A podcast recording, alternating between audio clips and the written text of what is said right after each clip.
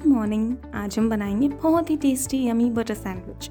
Butter sandwich बनाने के लिए हमें चाहिए four to six breads boiled potatoes six to seven medium size बारीक कटी दो प्याज, बारीक कटी तीन से चार हरी मिर्च, बारीक कटा हरा धनिया, कसा हुआ अदरक, दो से तीन टेबल स्पून मिलाई बटर नमक, लाल मिर्च पाउडर भुना जीरा, काला नमक, गरम मसाला और अमचूर पाउडर बटर सैंडविच बनाने के लिए सबसे पहले बॉइल्ड पोटैटोज अच्छे से मैश कर लें। उसमें अदरक, हरी मिर्च, हरा धनिया, प्याज, नमक और काला नमक स्वाद अनुसार, एक टीस्पून लाल मिर्च पाउडर एक टीस्पून भुना जीरा, एक टीस्पून गरम मसाला one and half teaspoon amchur powder मिलाकर अच्छे से पेस्ट बना लें। अब इसमें दो से तीन टेबलस्पून मिलाई मिलाएँ और अच्छे से मिक्स कर लें। अब इस पेस्ट को इक्वल हिस्से में बांट लें और गोल गोल बॉल्स बना लें, एक बड़े लड्डू के साइज़ के। अब नेक्स्ट दो ब्रेड्स लें, दोनों ब्रेड्स की एक एक साइड पर अच्छे से बटर लगा लें।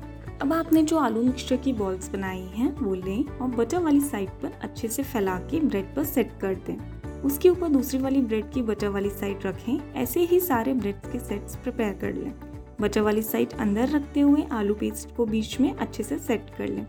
अब आप सैंडविच मेकर में अपने सैंडविचेस को रखें और उन्हें सिकने दें। सिकने के बाद उसमें ऊपर से बटर लगा दें।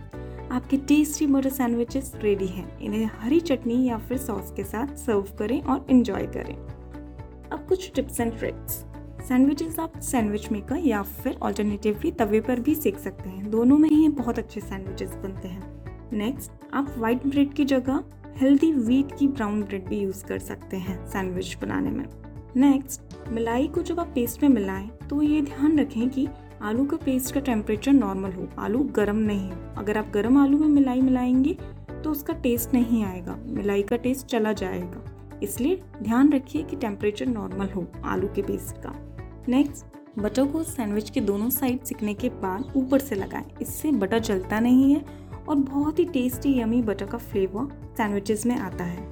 चलिए, मिलते हैं नेक्स्ट वेनेसडे को एक नई और इजी सी रेसिपी के साथ। Good bye